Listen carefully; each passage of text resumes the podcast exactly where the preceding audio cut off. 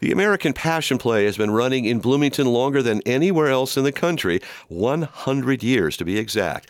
The Easter tradition ends this spring with the production's final shows in the theater built to support it. In this conversation with WGLT's Lauren Warnecke, cast members reflect on the history of the play and their own decades long involvement. It was around 1915 that Delmar Darrah began envisioning an American passion play in the city of Bloomington. He had the idea to communicate uh, the story of Jesus. It would be good to have a play. That's Bob Trefzger, who plays Judas in the American Passion Play running for the next four Saturdays at the Bloomington Center for the Performing Arts. This was before mass media, of course. The first commercial radio broadcast would not take place for another five years. Unique to Darrah's vision was the inclusion of Jesus' ministry. Another remarkable point Darrah, a professor of elocution and public speaking at Illinois Wesleyan University, was a noted Freemason who designed the Scottish Rite Temple specifically for dual purposes. The, what's now the Bloomington Center for the Performing Arts doubled as both the the place where uh, uh, the Passion Play was to be put on. It was designed specifically. The theater portion of that building was designed specifically to, to house the play as well as then the rest of the building to be able to support uh, the Masonic community in, in Bloomington Normal.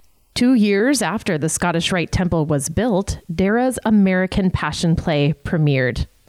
While it has been altered and updated over the years, Bloomington's original Passion Play remains the longest running of its kind in the United States.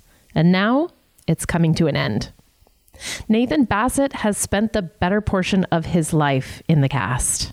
I actually started around 1975. Oh my! So you did not play Jesus in 1975? I did not. No, I did not. Um, but I was out for a few years, and I, I, came back, and I and my last half has been, uh, I think, about 20 years, give or take. You lose track. Yeah, so. that's a really long time to be continually involved in a single production. So, what has kept you coming back year after year?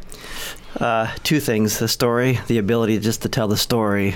I find there's a lot of passion in telling the story, it just not just the theatrical production of it, but just the story itself. And, and this means being able to share that story. So that's one reason. The other reason I would say is the family. This is the hundredth season. From what I understand, everything ran consecutively until 2020 what went into the decision to come back? So that wasn't actually a hard decision to come back. Um, many of us missed the play those two years that I, as I say, the world shut down. Kind of built into the routine of your life, oh, right? Oh, very much so, very much so. And so you just kind of get used to okay, February opening dinner and practices, and then the performance season.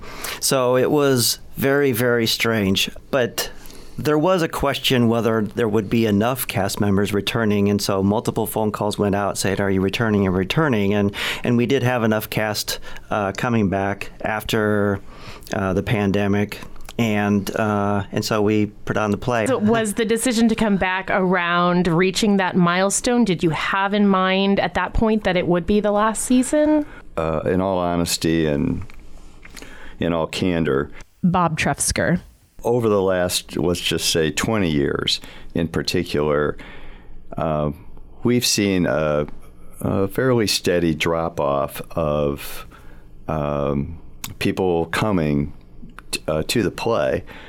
Uh, we we've known that financially it's been difficult, and really during the years of the pandemic, uh, if it weren't for some sort of be- behind the scenes fundraising that was happening, we probably wouldn't have been able to reopen uh, regardless of whether we had the cast. I think we've all had some time to kind of process through what this might look like without it. Nathan Bassett again.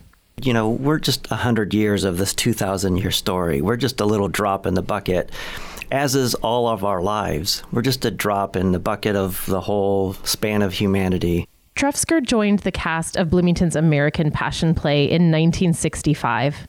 It was also where he met his wife of 49 years. Trefzger says the play has served a pivotal role in his life, but it isn't his whole life. We're passing the baton now This ministry has had its beginning and its end.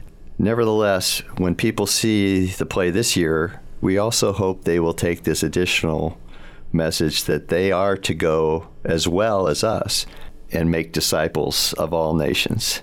The final 100th season of the American Passion Play runs Saturdays beginning this week through April 1st at the Bloomington Center for the Performing Arts. I'm Lauren Warnecke. Tickets for the American Passion Play are $25, available at americanpassionplay.org. Support for arts and culture programming on WGLT comes from PNC Financial Services. We're focusing on giving back as part of an ongoing commitment to the community PNC serves.